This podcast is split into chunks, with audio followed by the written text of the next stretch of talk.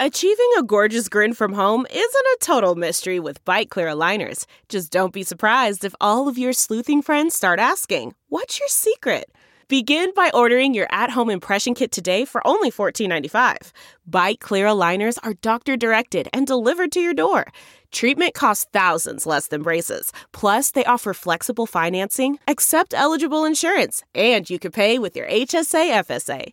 Get 80% off your impression kit when you use code WONDERY at Byte.com. That's BYTE.com. Start your confidence journey today with Byte. The comfort of your favorite seat is now your comfy car selling command center, thanks to Carvana. It doesn't get any better than this. Your favorite seat's the best spot in the house. Make it even better by entering your license plate or VIN and getting a real offer in minutes. There really is no place like home. And speaking of home, Carvana will pick up your car from yours after you finalize your offer. Visit Carvana.com or download the app and sell your car from your comfy place. The following podcast is a Dear Media production. Hi, friends, and welcome to the Papaya Podcast.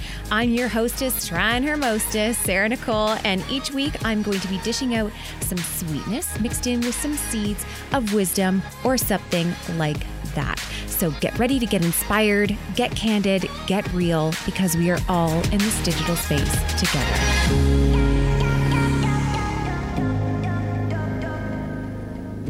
Welcome back. I'm excited for today's episode, mostly because I get to have a friend on, but she's such an incredible human, and I'm really excited for you to get to know her a little bit more. You've maybe seen me share some of her work online in the past. I've received some really incredible things from her, some treasures from her small shop, but she is such an amazing creator. She shares her story so authentically, and she's very honest about her experiences. And so I'm excited to bring her on. We're going to break this up into a few different facets of conversation because there are so many beautiful layers to Taylor Patrick. Please welcome her to the show. Okay, Taylor, welcome. But before we get going, I just got a message from somebody who was like, thank you so much for sharing. I shared your video. Huh. They were like, this is exactly what I needed to see and hear today. I'm like going through stuff. And I was like, oh my gosh, I literally read that, and then I get to open my computer screen and see you. So thank you from that person. A lot of joy. Yeah. I mean, person. I think that's what's so special about you is that you share such joy, but you also share the struggles that you've had. You have been so honest about your experiences through things that I think it's really refreshing for a lot of people, especially when they just are looking to be seen in their own experiences. So before we get truly going, and just so everyone knows, like, this is our second attempt. We had some technical difficulties on the first, and like times two technical difficulties. The recording was flubbed, and then my SD card literally shorted. Yeah, it was a whole thing. I can't. And the thing is, I was like, you know what? This wasn't meant to be. Like two things happening within a single recording. We're going to re-record. What's fascinating about this? And I would love for you to sort of like where you were when we recorded at the end of last year to where you are now. Big shift. Like even where I was last year when we recorded, like I was in a better place, and I would say I was in a decent place. I was on the rise to like good things. And I was mentally, you know, there and seeing the light at the end of the tunnel and just being shocked at where I was even then. But now I'm even more shocked, you know, like work is going well. My business is going great. As you know, because you're in my close friends, and our close friends bubbles are a fun time of funniness together. You know, I'm in a relationship that I've been slowly like dropping into my story a little bit, but also like protecting that little bubble with someone that I've been really good friends with for a long time. So I'm a lot happier these days and just more balanced. I'm not going to say it's just because there's someone in my life, but I mean, there's always a great woman making your life better. So here I am. And what I will say in sort of memory of last year, you were going through a breakup and really finding your footing again after a 5 years, right? Of a relationship. And really just like, you were so seeking your independence. Your content was around just like going out again, finding yourself. So to sit here even within a 6-month span later and be like, look how surprising things have been. Have you, you said like it has sort of been a surprise on this like rise. Have you really gotten an opportunity to digest it or trust it, especially after being 5 years with one person and now being in a new relationship with another woman? You know, I like ask myself that a lot. And even in my last therapy session, I like wrote myself a little note about the relationship. And like literally my therapist just asked a question and my fingers started hurting because I'm a pen paper girl. So I was like, let me be smart using the note. So I said, like, the fun part is I was able to open my heart again and trusted, like, one, it was really great that this person was a good friend. And two, it was really scary at first, but I have in here that I decided not to sit and remind myself that I should be scared. You know, there's that new relationship, even in general, whether you're not coming out of a breakup or it's just something so new, you're so terrified at being vulnerable or with being vulnerable with someone else and knowing you've seen the worst of what could happen in a relationship. It's just like, oh God, this is definitely, you know, it's easy to think like, oh, I can't trust it. Things went so badly last time. But then like one day, just after not even thinking that hard, I was just like, okay, but what if you do? Mm-hmm. And that was literally like the last time I thought it. I was like, what if you just trust it? And what if you just go with it? Because I feel like if you sit and think about like, oh my goodness, this is so scary. You're reminding yourself but there should be a fear there. Like, you know how with kids, you see them growing up and they have zero fear of like bugs or just anything that they've not, you know, been kind of exposed to knowing they should be scared of. And they're just existing, you know, but like once they know that thing, they feel like they, you know, their body's kind of like conditioning and think they should like be on repeat with being scared. Like when they fall and parents learn, if you just kind of laugh it off, they're like, oh, okay, whatever, you know? Yeah. So instead of sitting in it. So that's kind of the mind, not even kind of, that's definitely the mindset I took on with the relationship. Like I said, it helped a lot having a friendship beforehand and just knowing each other on that level. But, you know, when you cross over into the relationship side, you know, it can get a little weird and the communication will, you know, stay great, but it can be a little rockier in a sense because now you know so much about each other. So, you know, certain things in a relationship, you're like, I remember when you told me about that person, you know, that you kind of did, you know, X, Y, Z, you did them a little dirty. So, you know, so stuff like that. But then it's also like, okay, because I know the type of person you are, like as a friend, it's been great there. So it was scary. I won't say it is scary because I don't know, like I'm not even thinking that we're in like that honeymoon phase. Like we're in a good place. It's honeymoon-ish. And like, yes, we enjoy each other's time, but it just feels so natural and good. And it's just flowing. Like all of my best friends, one of my best friends who was my college roommate, she literally just last night we were on FaceTime and she was like, I say this all the time now that you're with her. She was like, but the tone of your voice and just like how you look, she's like, I don't know if you can hear your own tone. And I was like, I don't think so. And she was like, it just sounds so different. She's like, even when you were, you know, happy in your last relationship, I could just tell you were just in survival mode, just powering through, doing what needs to be done. She's like, you literally just seem so happy and genuine and trusted. And my friends are, you know, like not picky for me, but like, you know, I've dated over the last year and they're like, no one works, but this person instantly just meshed with them, you know, not coming from their friend circle, but mine. And it's just been really good. So I've heard before that starting a relationship with somebody that you already have a friendship with and then going into romance, that you really do skip past a lot of the get to know you stuff. So it really does condense a lot of the relationship into a new experience. And sometimes like it's hard to be, I don't know. I was reading this, somebody's post about it once, how they were like, I understand this seems like we're suddenly in a very serious relationship, but the reality is we've been in relationship, just not romantically. So we brought all of that experience into this now. But I would love to hear, just because you and I had a lot of like private conversations we're not going to bring up, but a lot of private conversations through your breakup. And I will agree with your friends, even in just like your tone and approach and joy is like definitely elevated now for sure. But I would love to know, like, what would you go back and say to that person a year ago, 6 months ago, that you now are sitting in the reality of? Because I know a lot of people, I'll let you think on that as I sort of share a thought. A lot of people get really stuck in the decision to end something. It can take years. And I think that's why it can be so catastrophic for friend groups to really comprehend what one individual has been dealing with privately when it becomes public. But a lot of that holdback is so fear-based. Like you said, it's almost like a child that loves a bee until it knows it stings. And so you exist with this what if, what if, what if. And the what if is always so full of bad things and not a lot of what if all of this is possible. So knowing where you were a year ago when you were like, I have to figure out a living situation. I have to figure out losing friends. I have to figure out things being said about me that are not true. I have to figure out a lot of really stuff that most of us spend a lot of our lives avoiding, and you faced it head on. I would love to hear what you would say to that person.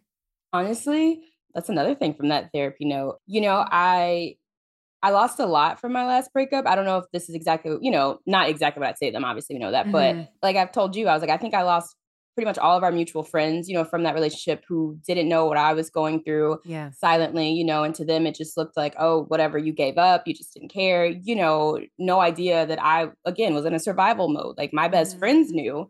Mm-hmm. And thankfully I have that. So I think for me, I honestly hope that person knows I forgive them for so much. Like they, at one point, it seemed like they were on a chaos tour to just kind of like, if I even had a shimmer or like glimpse of like joy outside of them or moving on with life, they just kind of would find any way to like pop back in and be negative or just stir something up. And I honestly am just like, you know what, like I forgive them and also like thank them so much, because if I wouldn't have just bitten the bullet or ripped the Band-Aid off, whatever, and kind of gone through such an uncomfortable period and just, you know, like rattle or be like, never mind, we can make it work.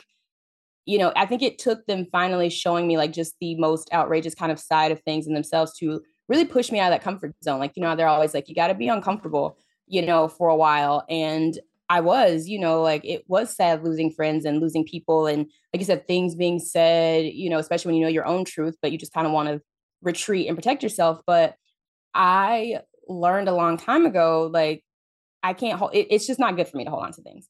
And I have spent so much time in life, like festering on things. And I think also like with the autism diagnosis, it kind of helped me like realize a lot of things were easier for me to move on in the relationship, because I was like, it wasn't me. You know, I was told a lot in that relationship, like I'm a robot, like the things that I do don't make sense. Like just so much of me wasn't understood by that person. And since my diagnosis, I look back and I'm like, I'm so glad that it didn't work, because now I have this person who is overly like sensitive to the diagnosis and just like, you know, having with her career field, just having patients like on the spectrum of always and just understanding more, you know? So I genuinely forgive that person. I forgive the people, you know, that had the negativity. And I honestly even reached out to some. I haven't heard back from none, but you know, I reached out to some and was just like, genuinely, I forgive you. You know, you had no idea during that time that I was going through this, but, you know, I, especially like with my diagnosis, I'm like, you know, I learned a lot about myself and maybe I didn't handle it the best way, or maybe it seemed like I retreat, but I was like, you know, I am autistic and I've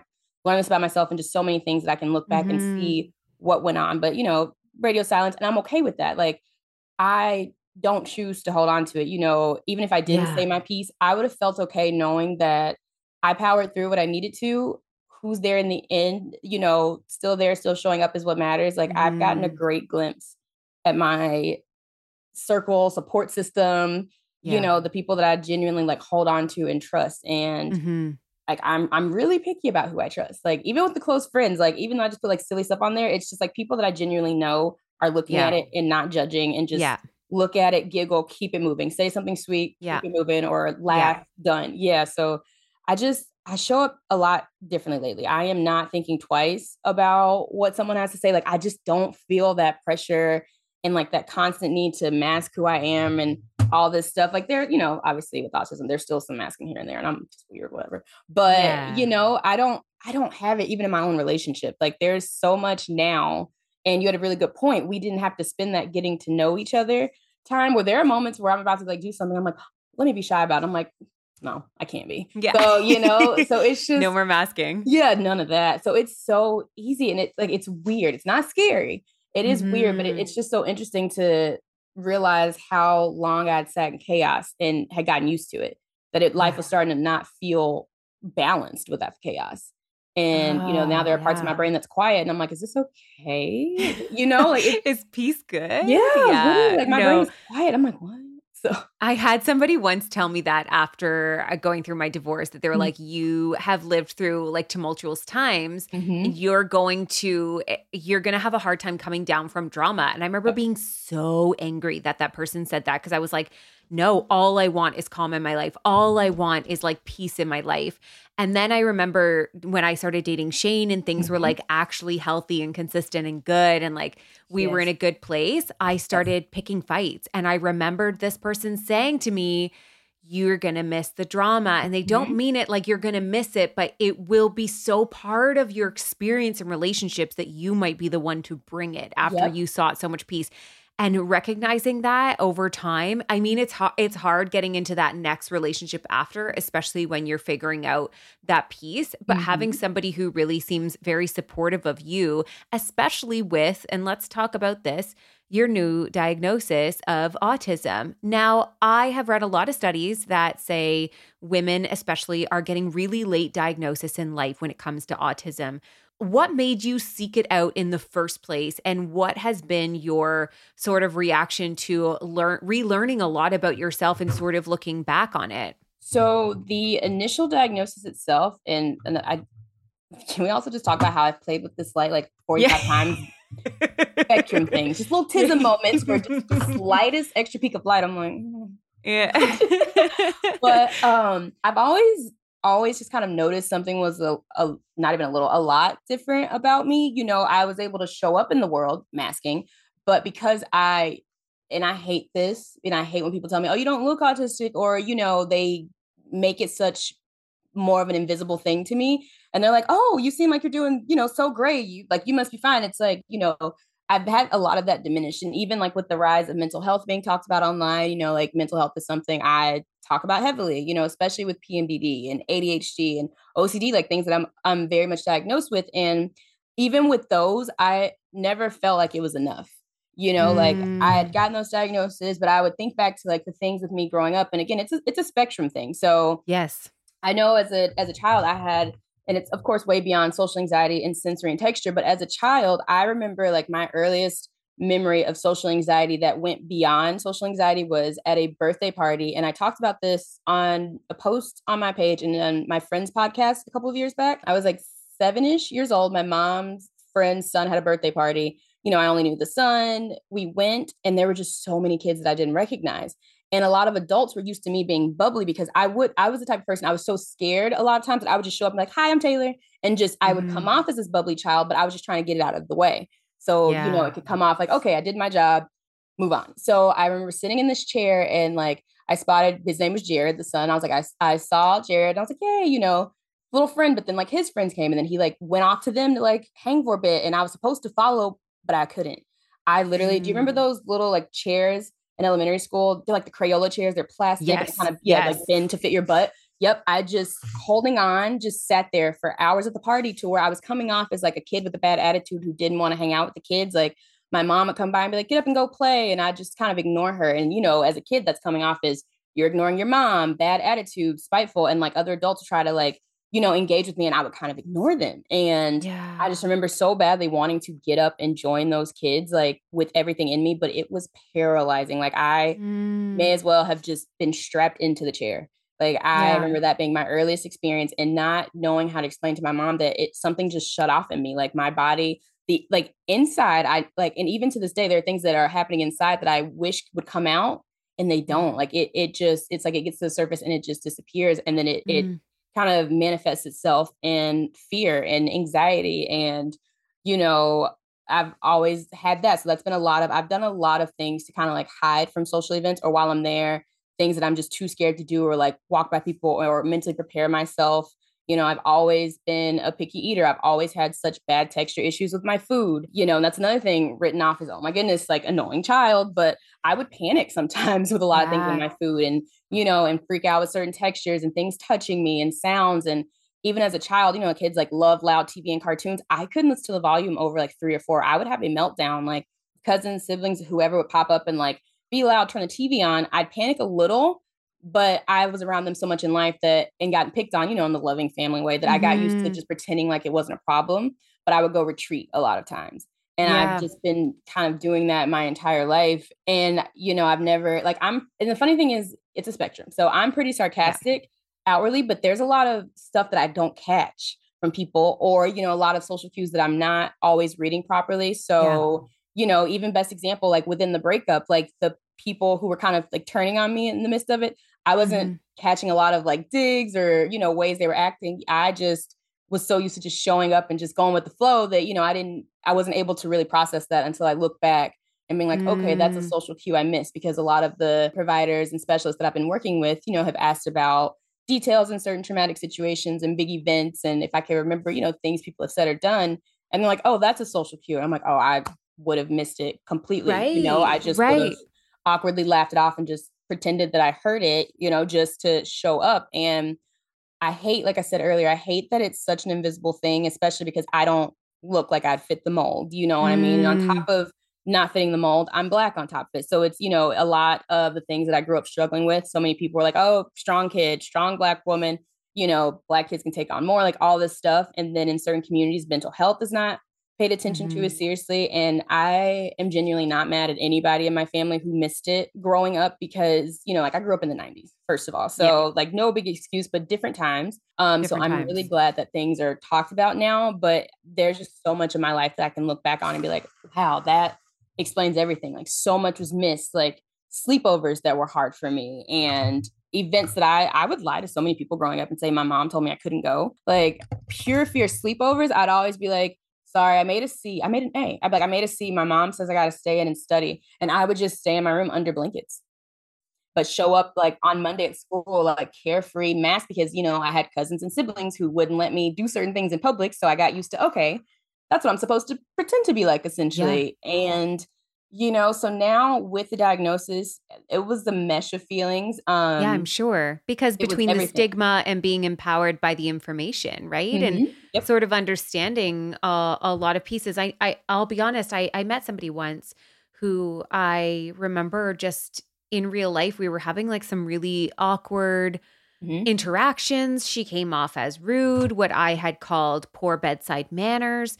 And I was just so taken aback by why... No, not you. But later she was diagnosed with autism or being on the spectrum. And I was like, wow, I'm so undereducated when it comes to the symptoms of this, because I immediately reacted by she was rude. She had poor bedside manners. Thankfully, I kept these thoughts to myself, but it did change. Yeah, right? Like in that time, I was really like, wow, this isn't what I was expecting of this person. That's not who I thought they were in the way that they're tone was, and just seemed, it honestly just came off rude. And then when I ended up doing a podcast with somebody who is called Spectrum Girl, and she was somebody who was a late diagnosis, and she shared a lot with me about what masking was like. And she shared, if you want to go back and listen to that episode, it's all about autism for anybody listening. I do. And I listen to pretty much all your episodes. Yeah, this one was a couple years ago, though. It was a couple years ago. Her name is Charlotte, and she's the Spectrum Girl. Sorry. Yeah.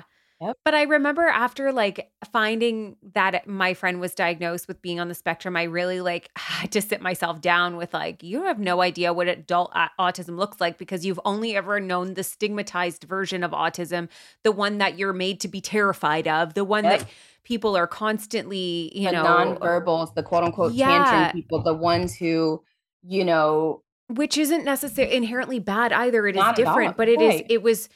In a lot of ways, watching people go through the fear and parenthood of that. And now we have a lot more. I don't think that there is, I don't know actually what I think. I don't know if there's more cases of autism or more diagnosis of autism, because I believe that we probably grew up with a lot of people that we thought were maybe rude or maybe awkward or maybe socially, you know, we said all these different terms. And reality was I was a kid of the 80s, you're a kid of the 90s. We didn't have these diagnoses and terminology. Absolutely. But since then, I've learned so much about people who are on the spectrum that now it's not to say that rude people don't exist, but give people the benefit of the doubt. If they're a little bit different socially than you, there's a good chance, or there's a possibility at least, that they are, whether diagnosed or not, it's not something that you need to disclose.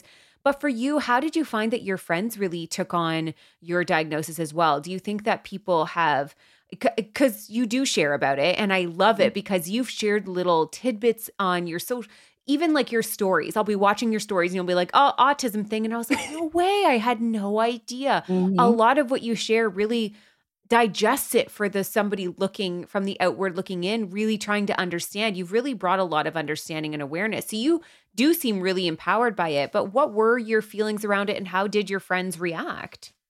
My initial feelings, relief was a big one, but there was a lot of frustration and sadness.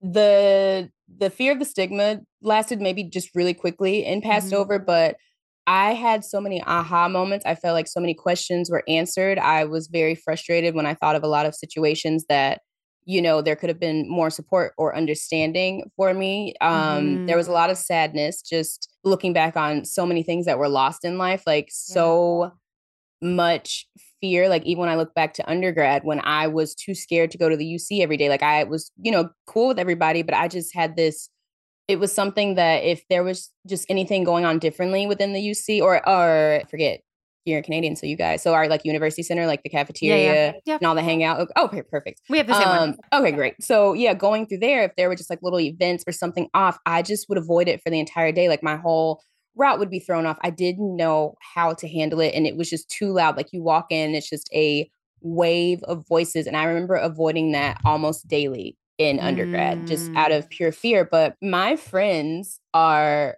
amazing. Actually, I have notes on it because when I got my diagnosis, I knew for a few weeks before I told them about it, just to like sit with myself and process a lot of things. And it meant a lot to me and answering a lot of breakup questions as well. Not breakup questions, relationship questions. You know, like, as I said, this is so cute, right?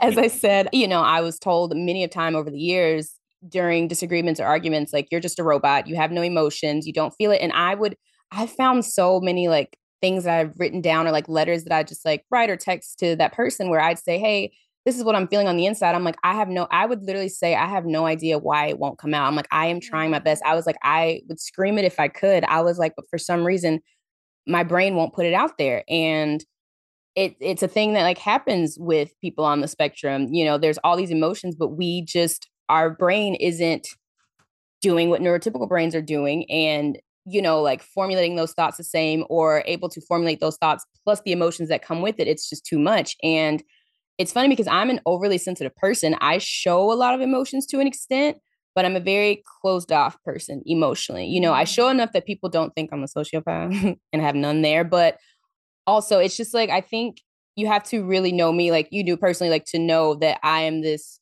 Like, I think when people first meet me, they might get like sweet and bubbly, but I think it takes someone actually knowing me a little beyond, you know, posts here and there and like actually hearing from me in life to kind of know like there's a me in there that's full of like colorful life and thoughts and, you know, joy and feelings and sensitivity, but it just does not show up to the world like that. So when I don't even have to read those notes, actually, when I first was diagnosed, and like I said, I told my friends a few, some days, some weeks later, but after I told them, not one of them had any questions. Like they had them, but not really, because one of my best friends since we were 13, her son, and she's open about it, he's on the spectrum and he and I have just always had an amazing connection. He's about to be 4 soon. Oh, wow. But, you know, like I noticed something with him when he was around like 1 or 2.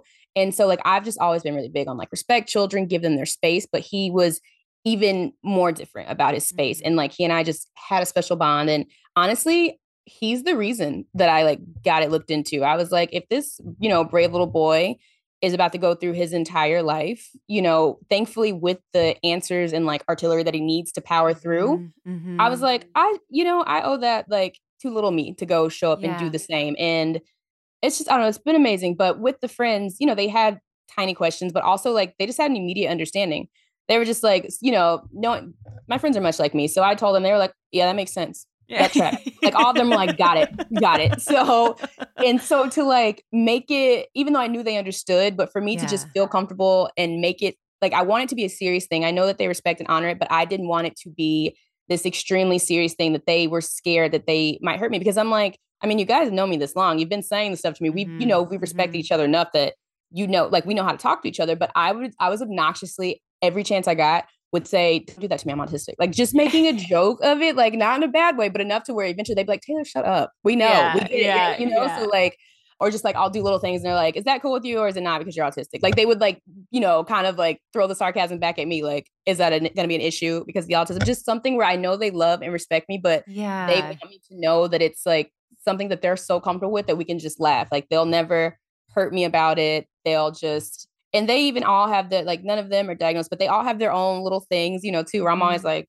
y'all not on the spectrum, you sure? Yeah. Just like messing with them. But yeah, like my support system has been really, really good. I mean, I've had a lot of, since the diagnosis, I've been a little more, not even a little more, but since the diagnosis, I've been more free to be less masked at all times. So I can kind of show more sides of myself that shows up on the spectrum. So now, especially with my girlfriend, she's seen a lot, like a few meltdowns so far, like in person, like just unbearable. I can't take any more meltdowns where I am just overloaded. And each one is different for me. Like generally I'm okay if I just block out sounds, go bury myself under something and like squeeze the crap out of my dog until he is over it. But you know, there are times where I actually need to like get out and move around without sound. And there's just always something. And I think even like how you said, how is something else that I noticed the biggest thing for me was the sensory over the years, like things that were sending me that people, like I would notice myself getting annoyed and I would look around and people seem so unbothered, like,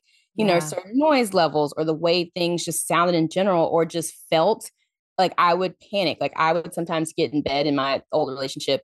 And if like the sheet was slightly crumpled, just where my ankle was exposed or just like flip, I would panic and like start kicking it and just doing the most, trying to like flatten it out a little bit. So it was just always things like that where I was kind of making a big deal, you know, but it just really, my body could just not process the comfort. Like I, even with, you know, like I'm a flight attendant. So even with that, I had to wear the dress for my airline. And I love wearing a dress because I hated the way the pants felt. Okay. But I hated wearing pantyhose because as a child, or stockings, tights, whatever, my mom would make me wear them to church. Shout out to my religious trauma.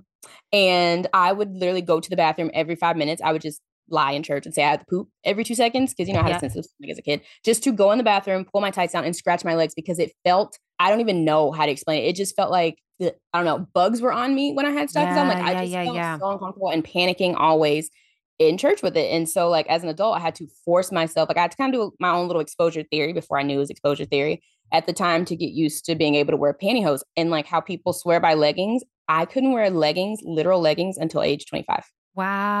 I'd never worn them because they felt like tights to me, and they felt like that same sensation of stockings. And I refused. I couldn't do it. I panicked all the time. But yeah, these are things that people wouldn't know. Like I would just avoid it, you know, or just show up as normal, or you know, pretend to be away. But, you know, it's every day it's still, you know, of course, there's so many things beyond sensory, like I said, but every day it's even down to the underwear I choose. I'll like look at my drawer, and if it's like a certain fabric of the day, I'm like, I think about literally what I have to do that entire day, like the current weather. And I'm like, how will that feel on my skin? Like these are things that I did not know that other people didn't think really hard on in the mornings. But I will make a literal conscious decision of what I need to feel on myself all through that day. So it's really, it's a journey. So now you went on a trip to Disney, very new. I don't even think you all were actually dating yet.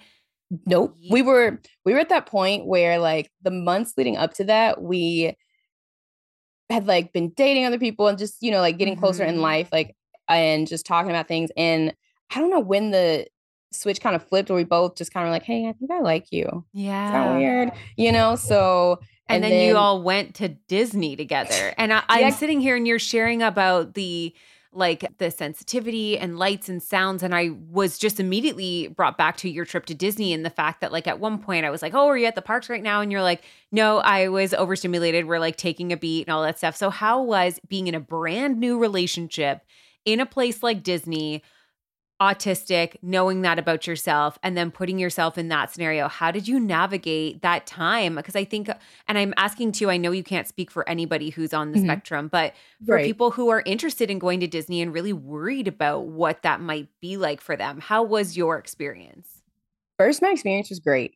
Actually, it was really great. I did have a few moments of overwhelm and one good meltdown, but even before the trip, you know, again, as friends, she knew that, you know, the diagnosis about me. And when she mentioned, like, I was going through a lot of stuff, like legally with the last person, and we finally got it all situated. And she's like, I think you just need a big kid trip, and she was like suggested Disney. And I was like, okay, I love the idea of Disney. I was like, but Disney scares me because I'm not a big, like, I love the idea of concerts, but I just don't, you know, fair enough. Can't. And she's kind of the same way. And so, you know, I knew I'd have her at least to like navigate the park, and she's like 5'10", so, and I'm to my 5'1", so I just knew that I'd have like this protective wall. But it helped a lot, like how you gave me all the tips for like the lightning pass and just different things. It helped me like map it out, because I am very much, I'm not the world's most obsessive planner, but I do have to map things out so my brain is prepared for the what ifs. And, you know, but I looked into kind of like the accommodations, but yeah, I think they do have a DAS pass. Yeah.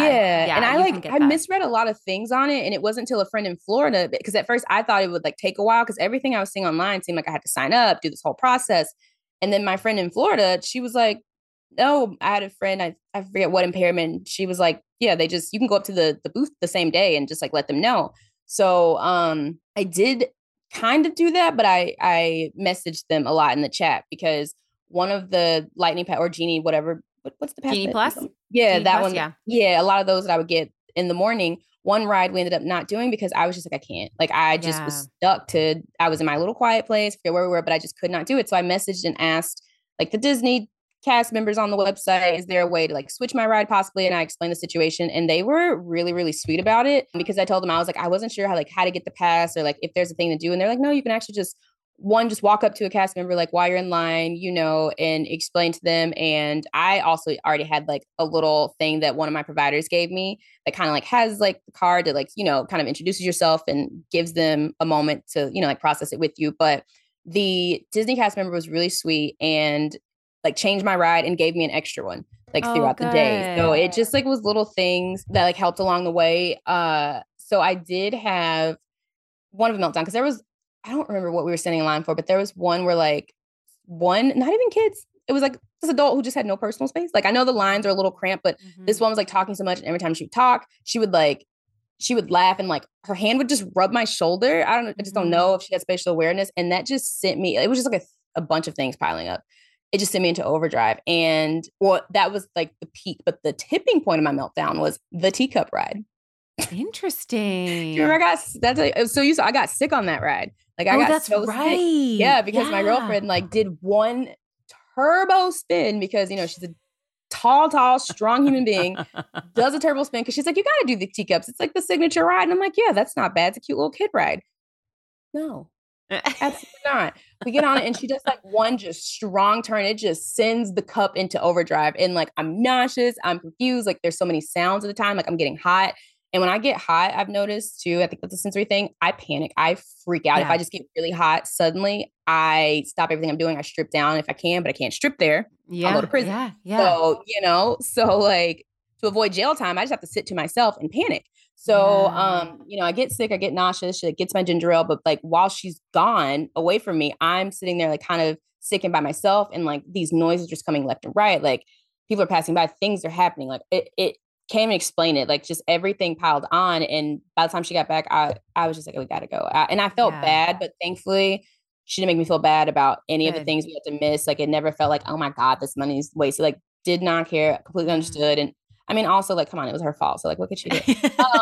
So we went to like, I think we went and grabbed food and then went just to the room and like just sat down for a while and kind of took a beat. I started over, like I buried myself under the bed for a while and then got up, re-showered, and went back to the park later. And I also packed earplugs, and I have a fidget ring, but I just literally left it at her house from the trip I just came back on, which I'm really sad about, but it's helpful for me where I just like spin it all day. So I have a lot of things that I have with me at all times. Tools, just like, like just help me fidget and kind of just stay grounded and stay safe and kind of hide it. And that's why I love making my phone cases so much, because there are a lot of things on there. About it. Oh yeah. Well, let's even with talk cases. About your small business, because you are you're a flight attendant, but you have your passion business, which is doing different types of resin molds. You have tons of little accessories. You've gifted our whole family with a bunch of them. I don't know if the video will be shown, but like this is, let me put a sticker on it, but look it, we've got it going. And it says,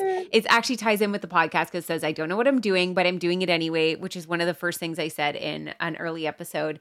And you made this for me, and it's you've made other things for other people. I know. It is really textured. It's fun. Anyways, and that's why I love it. You are such a great creator, and you've really, I think what's so amazing about you is, yes, you're a Black-owned business. Often we learn, as we learned in the last couple of years, a lot of Black-owned businesses often hid behind their, you know, they didn't really show their image. They presented as not being a Black-owned business. You are a queer Black woman who is autistic and freaking doing the thing with this small business. I'm constantly inspired by you, but I'm also so curious about it. I'd love to know, you've been growing it. When you first opened it up, you were doing stamped jewelry, and now you've really exploded into this whole world. Jumped into the world, because I've always been a little accessory trinket gal, but I've always just seen the world really colorfully and just like abstract, and it shows up, you know, like in my work and in the cases. And it's also, I learned that it's always been a little secret, grounding, safe space for me. Like I go in there, I stamp it out. It's my little like quiet place. Things have to go a certain way, and that really works for my brain. And it's why I love creating so much. But yeah, the resin that I brought in like the last year and a half, that is just expanding like crazy. But my favorite, the phone cases and everything that has texture, I actually made those cases for the texture and for me to be able to mess with it all day, because I had fidget strips on my like basic cases before I was making them, and I was yanking them off. Like I was just flicking with it all day, but because everything's coated in layers of resin, it's not going anywhere. And so like with that, I also needed something else to flicker with, and in came the phone charms. And someone actually sent me a really sweet picture of their son, and he was like rubbing it on his face to calm down. And it just melted my heart. She told me I could share it. So I've just been like trying to find right words. Yeah, like I've been trying. And you really personalize them though too, like the little accessories that are in the resin, like you really pour yourself into it. But I've heard this a lot from small businesses in the last couple of years, is that the expectations on small businesses is to somehow be and behave and ship and respond like a large corporation. Oh, I'd love to dive in on that one. What are some of your experiences, and what do you wish that people knew and understood when it came to shopping small business?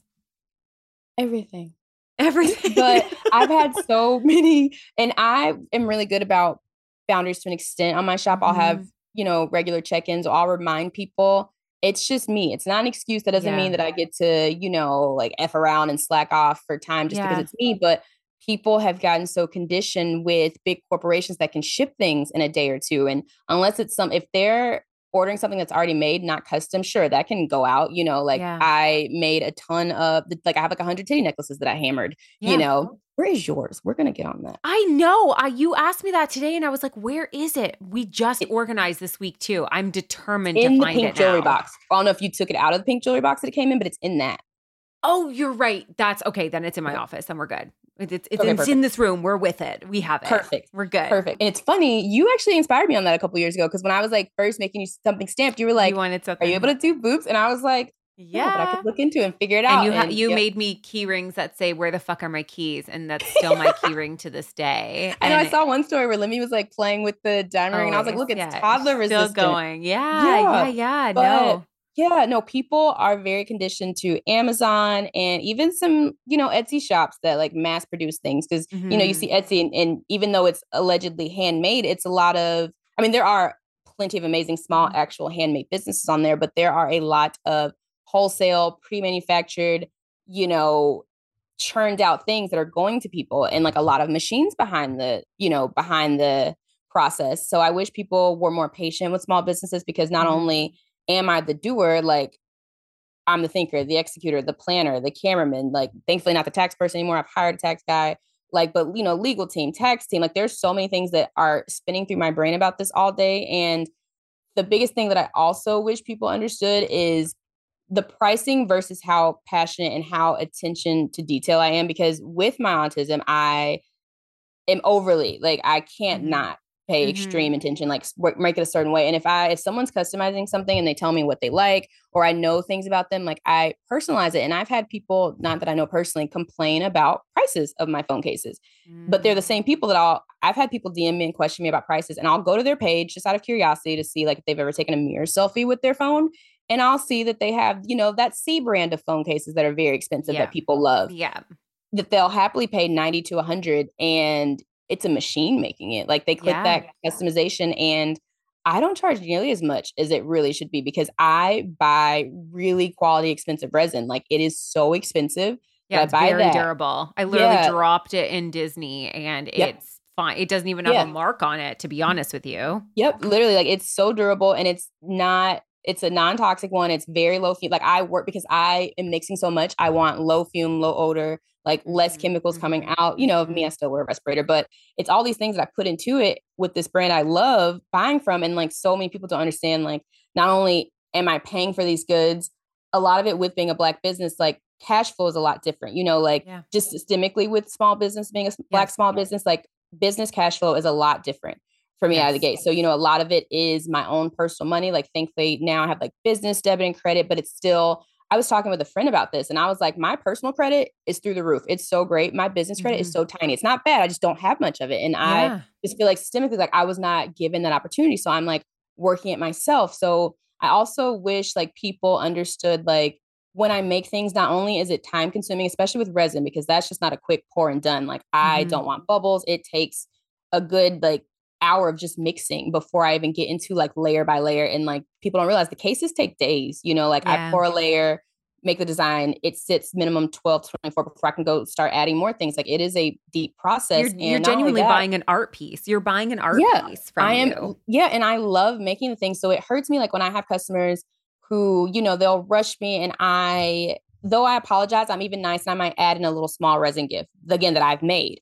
And they don't have to say anything, but usually it's just radio silence. Like I don't expect everyone to say things about it, but it's like, I'm still a small business and it makes me sad because those same people, I'll see them order from like huge corporations or brands and post about it all the time when that brand probably couldn't care less about them. Like not to be mean, but you know, it's this like 40 million follower brand. Like, yes, they love that they have customers, but it's like, they're well off. They're not paying attention to the person who's like tagging them, you know, especially that C brand of cases. Like they know people are going to buy their cases. They're not worried about it. So you know, I've had a lot of that along the way. And I've had people that I just kind of don't talk to as much anymore, but, you know, have kind of been like, hey, I would really love a case. And I'm like, okay, like you write about great things. I like what you talk about on your platform. I can happily make you a case and like put in a lot of gifts.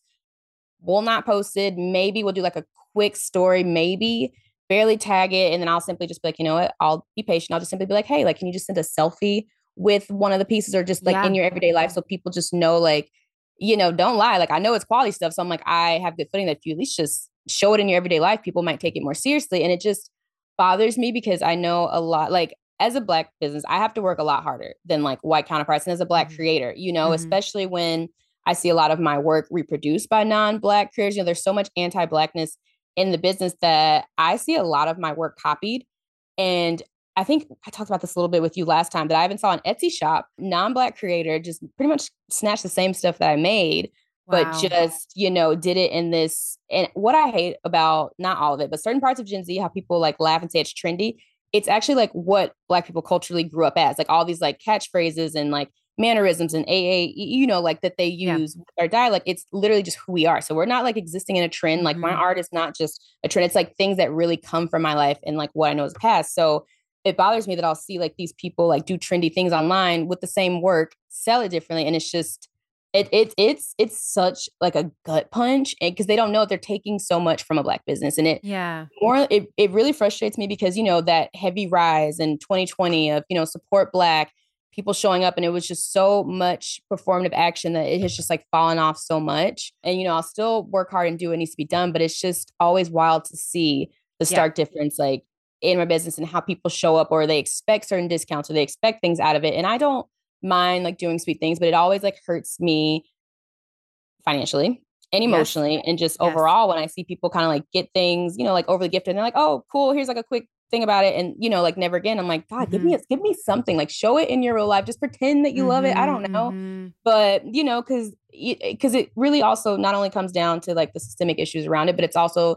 like I said earlier, it's just like the cash flow stuff with it, you know, like thankfully my business is doing well, but it's like a lot of it is coming out of, you know, my pocket because I don't want anything to be behind. I don't want things to go awry. Like I want my little business credit, but I'm so what does it mean? Oh, sorry. Go ahead. Oh, no. Ask the question. I was going to say, tell me how it feels when you see a sale come through. Because I think I love it. You know what? People need to understand. I used to have a small business years ago and I sold on Etsy. And I think that's why I have a lot of empathy for small business And because I was the same way. I was back at the time, it was bloggers, and you were seeding product to them in the hope and a wish, and you're spending your own money to do it, and you're taking your own time to put things together in these sweet little packages.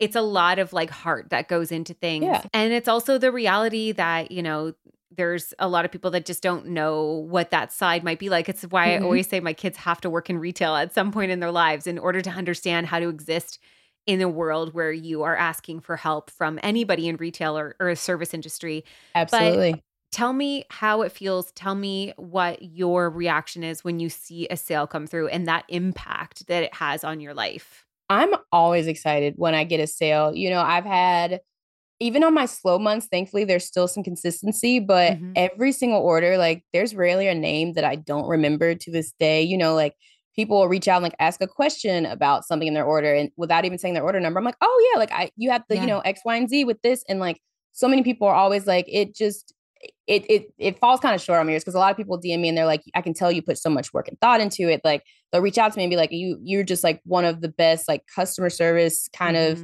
interactions that I've had. And they'll say that. And I love it. It means a lot to me, but I'll never see their order, you know, like, and that's okay. Cause some people just are not social media savvy. So I appreciate when people say nice things, but I also wish that people would understand those words and impact. It would mean a lot if they even left a review, like, cause you know, put like the word out, but like I still get joy when I have orders to catch up on. Like, even if I'm overwhelmed and kind of swimming in them, I'm really still excited. It makes me feel really good. And I don't know, no matter how many I get, I still am just going to add that attention to detail into it.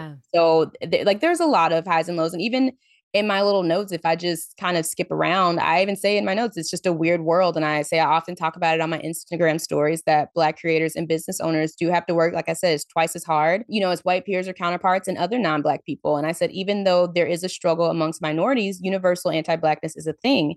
And I said, it's hard because I see a lot of my work and creations copied and reproduced in other shops or by larger companies. Like, I don't know if you remember that story, but with like the little pop grip things, I don't want to use the actual word, but those pop grip things, you know, the Disney ear specific ones, I like for months before that, you know, Disney themselves like started, teamed up with that, you know, bigger brand of like pop grips or whatever, come over, it was actual pop socket or whatever.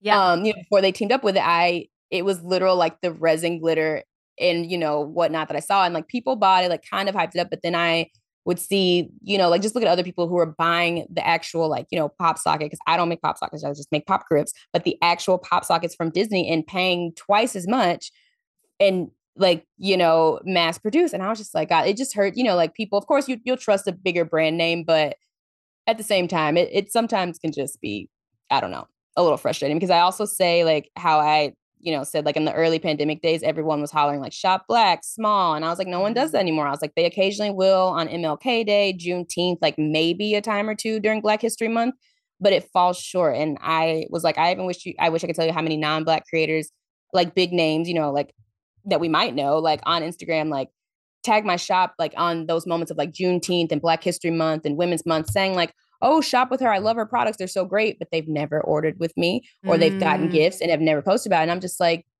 it's so, and it makes me so mad because it's like, you know, thanks for that, but it's so performative. And I'm like, you've not even actually put any of even $5 towards it, you know? So it's a lot of that, like that, I would say that's one of the lows because, you know, like I said, it's just a lot, but I even say like vulnerability in my business is hard because I have so much to talk about and create, but I don't really have the same luxury and privilege as non-Black creators to put so much of myself out there. Like, you know, I'm Black and queer and autistic and like all these things, but I don't get to show much of the frustrations and sadness and irritation and all these things that pile up behind the scenes because I say one wrong thing and I'm just this angry businesswoman, you know, it's coming off like people aren't like, oh gosh, it's so hard. Like, how with the mom and dad dynamic, moms are melting down. They're like, oh, you know, and then dad like does one thing with the kid, needs a break. And they're like, man, good job on that. You know, so it's like that, you know, with racially. And it's just like, I just really don't have that luxury. And it's just such a, it's not that hard to explain, but it's just a lot to explain right now. And I'm glad you're talking about it though, because I think that there's like this place, and honestly, good reminder for me too, the direct impact we have on small business is, it is a bit of a responsibility, is a sort of like something that you want to be a part of. Yes, we can't do it all, but we can do some, and a little goes a long way. And I think it's important that you are able to express some of the frustrations that you felt because you are, like you said, you haven't been able to really do that, and without being invalidated about, you know, your character or anything like that, mm-hmm. which is not the reality. You're just speaking truth on what it is to be a Black small business owner, yep. and people aren't going to hear and recognize their impact on the change that needs to happen unless we hear those things too. So I'm so glad that you shared that part of it, because yeah, I love hearing how much you love getting a sale, but I also think it's important for us to make a little noise too. Yeah, it makes the little ding. Yeah. But I think it's also important for us to know the hardship side of it, so we can recognize the impact of making a purchase or showing support, whether it's review or an online share, whatever that might be. Okay, you know what? I know what I want to hear, because we told the story in the last one, but you actually had a really weird meld of experiences that happened on one particular flight. I think you know where I'm going with this. With Lili. Yes. With Lili Reinhart. You and she ended up with one of your phone cases. And kind of being like a tiny friend in life. Yeah, she took a little picture with it. She was somebody on your flight that tell the dang story, because it happened at such a bizarre but also not, like, very kismet time for it to happen. You were going through a lot, and Lili Reinhart is on your plane. Yeah, shout out to her though, also, because just the side note that she was my literal therapist on that flight too. Gave some tough, good advice in the best way. But it was funny because, like, before she even boarded, me and I needed some of my crew members' help to pose with some of my phone cases that I brought on the trip that could fit our work phone. So it was the same size as it. So I was like, perfect, in case their personal phones aren't that size. So we just, some of them were taking pictures, and one of the gate agents came down to tell us that we just had someone from Netflix on our flight. And so for a second we were I don't know what that means, but we were okay, sure. So we were we'll happily just take care of them. Great flight. And so she boards early and is just curious as to what we're doing. And I was like, don't judge us. We're, I need pictures for my small business. And, thankfully she had a phone, just kind of asked questions like, what about it? And I was like, it's queer. And then she was like, well, I'm queer. I forget what our joke was, but it was a joke, but flirt. I mean, to this day in my brain, it's a flirt, even though we're, but it was a confession of love. And she told me how much, because she loves me, how much she would just love, obviously, to take the picture. But no, she thankfully had a phone that fitted, and just was so sweet, and offered to take all these pictures of the case, and repost the tag, and and whatnot. So that helped a lot. And she ended up following me afterwards, and we've had little exchanges here and there. But it was a bizarre time because I had so much uncertainty in my life and confusion and things that just weren't feeling good. But that whole experience was just so validating, one, not only another human being, relating to and understanding and validating my feelings, but then to give such positive feedback and understanding. And then in the midst of it being basically you could use a win, and the things that are going on. And, I love what you're doing, and this, then the other. And actually, now that I'm more open about the autism, she was also one of the few people that knew about it very first thing. Cause I even said early on, I was like, sorry if I come off a little awkward and whatnot. And, it was kind of a deep explicit word here. Me too. Shut up. We're good. Not autistic, but also I'm awkward, weird. So it was just really comfortable, because I was very nervous and unsure if that's something I even want to disclose. Cause I'm oh my goodness, I'll be an instant weirdo in their brain. But was the complete opposite. A nice 7-hour flight of just all of that, and just getting to talk about my shop and different struggles and whatnot. So it felt like a validating win, and just a very down to earth, bizarre, like you said, kismet experience. That's my favorite. And it was at the beginning of the resin journey too, right? So it was early in your resin making days to be to have that sort of spotlight, and that's all it could. It was you're doing the right thing, you're going down the right path, this is what you're supposed to be doing right now. Yep. And it's, I know, just from everything you went through last year, so many unknowns. And I often speak from my own experience about just when life is sort of off the tracks, and it feels like you're pushing the train down on off the tracks. And then when it clicks into place, it's just starts chugging along. And I see that for you. It's not without struggle. It's not without a whole lot of stuff going on, but to watch your life shift from, a lot of heartache, a lot of unknowns, a lot of fear, and into a lot more confidence you are a lot more honest and you are now in a much better relationship, not only with yourself, but with another partner and in your business. I'm so elated for everything that you have gone through and continue to share. I think what I would love to see is, like, even in a year from now, we get some sort of update from you and some sort of a checking in. Here's where we are and down the path again, because like you said, you've been on this rise and you're in this singular moment, but I'm so excited to see where you go next. But I really want people to join in on that experience, whether it's wanting to understand and learn more about autism or the Black or queer experience. Small, you have so much that you have offered up to the world in terms of your story. And it's so beautiful. Never ending. It's never ending, but that's life, right? And I thank you for everything you share, because you've really opened up my eyes to so many different things, even when it's challenging. PMDD. Yeah, I got diagnosed. I got diagnosed. So that, but yeah, like, even that, if it means a lot to sort of like have those talks and experiences and learn about somebody else's experience, but also, you know, so many different things. Anyways, where can everyone sort of, whether they want to shop the shop, whether they want to just follow along and see what you're up to, where can they check you out and find out what you're doing? All right. If they want to talk the talk and see a lot of the antics in my personal life and just all of the tisms and diagnoses in my life and the journey there, they can go to my personal page, which is Taylor X Patrick, literally my name with an X in the middle. And then if they want to shop the things and be colorful with me, they can go to Shop Taylor X Patrick. And my website is also TaylorXPatrick.com. But yes, the Instagram, the fun one, that's my shop. And then I think my personal one is a little more fun at times than it. I'm a little more candid on there. I filter myself a lot on the shop one.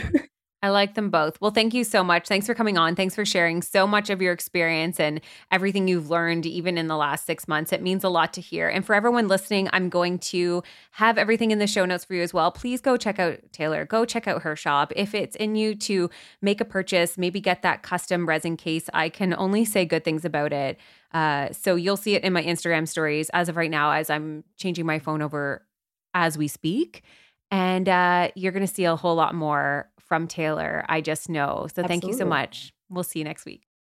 Thank you so much for listening all the way through this episode. If you've made it this far, I have one more little thing to share with you. Did you know that I actually have a photo and video editing app? So many people were surprised to hear that I have one, but it's actually been around for a little while, and you can join over 200,000 of the Papaya community by downloading my free app, Pink Papaya, on iOS. While so many apps focus on changing your appearance, Pink Papaya is all about celebrating yourself for exactly who you are and expressing your creativity and your storytelling with nearly 50 free filters and tools.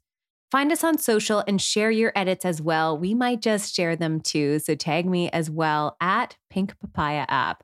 Just had to share that with you, especially as the springtime's coming. We've got some really cool things happening in there and so much more coming. Check it out at Pink Papaya app. Thanks so much for listening and have a great day. Well, friends, thank you so much for tuning in and listening to today's episode. For more information on this episode, check out the show notes or find us on Instagram at The Papaya Podcast. And if you loved what you just listened to or know somebody who would, please share it. Simply screenshot today's episode in the podcast app and share it to your Instagram stories, and don't forget to tag us. Last but not least, if you'd like to lend your personal support to the podcast, take a moment and leave a review on iTunes. We would be oh so grateful. Tune in next week for a fresh new episode of the Papaya Podcast, and we'll see you then.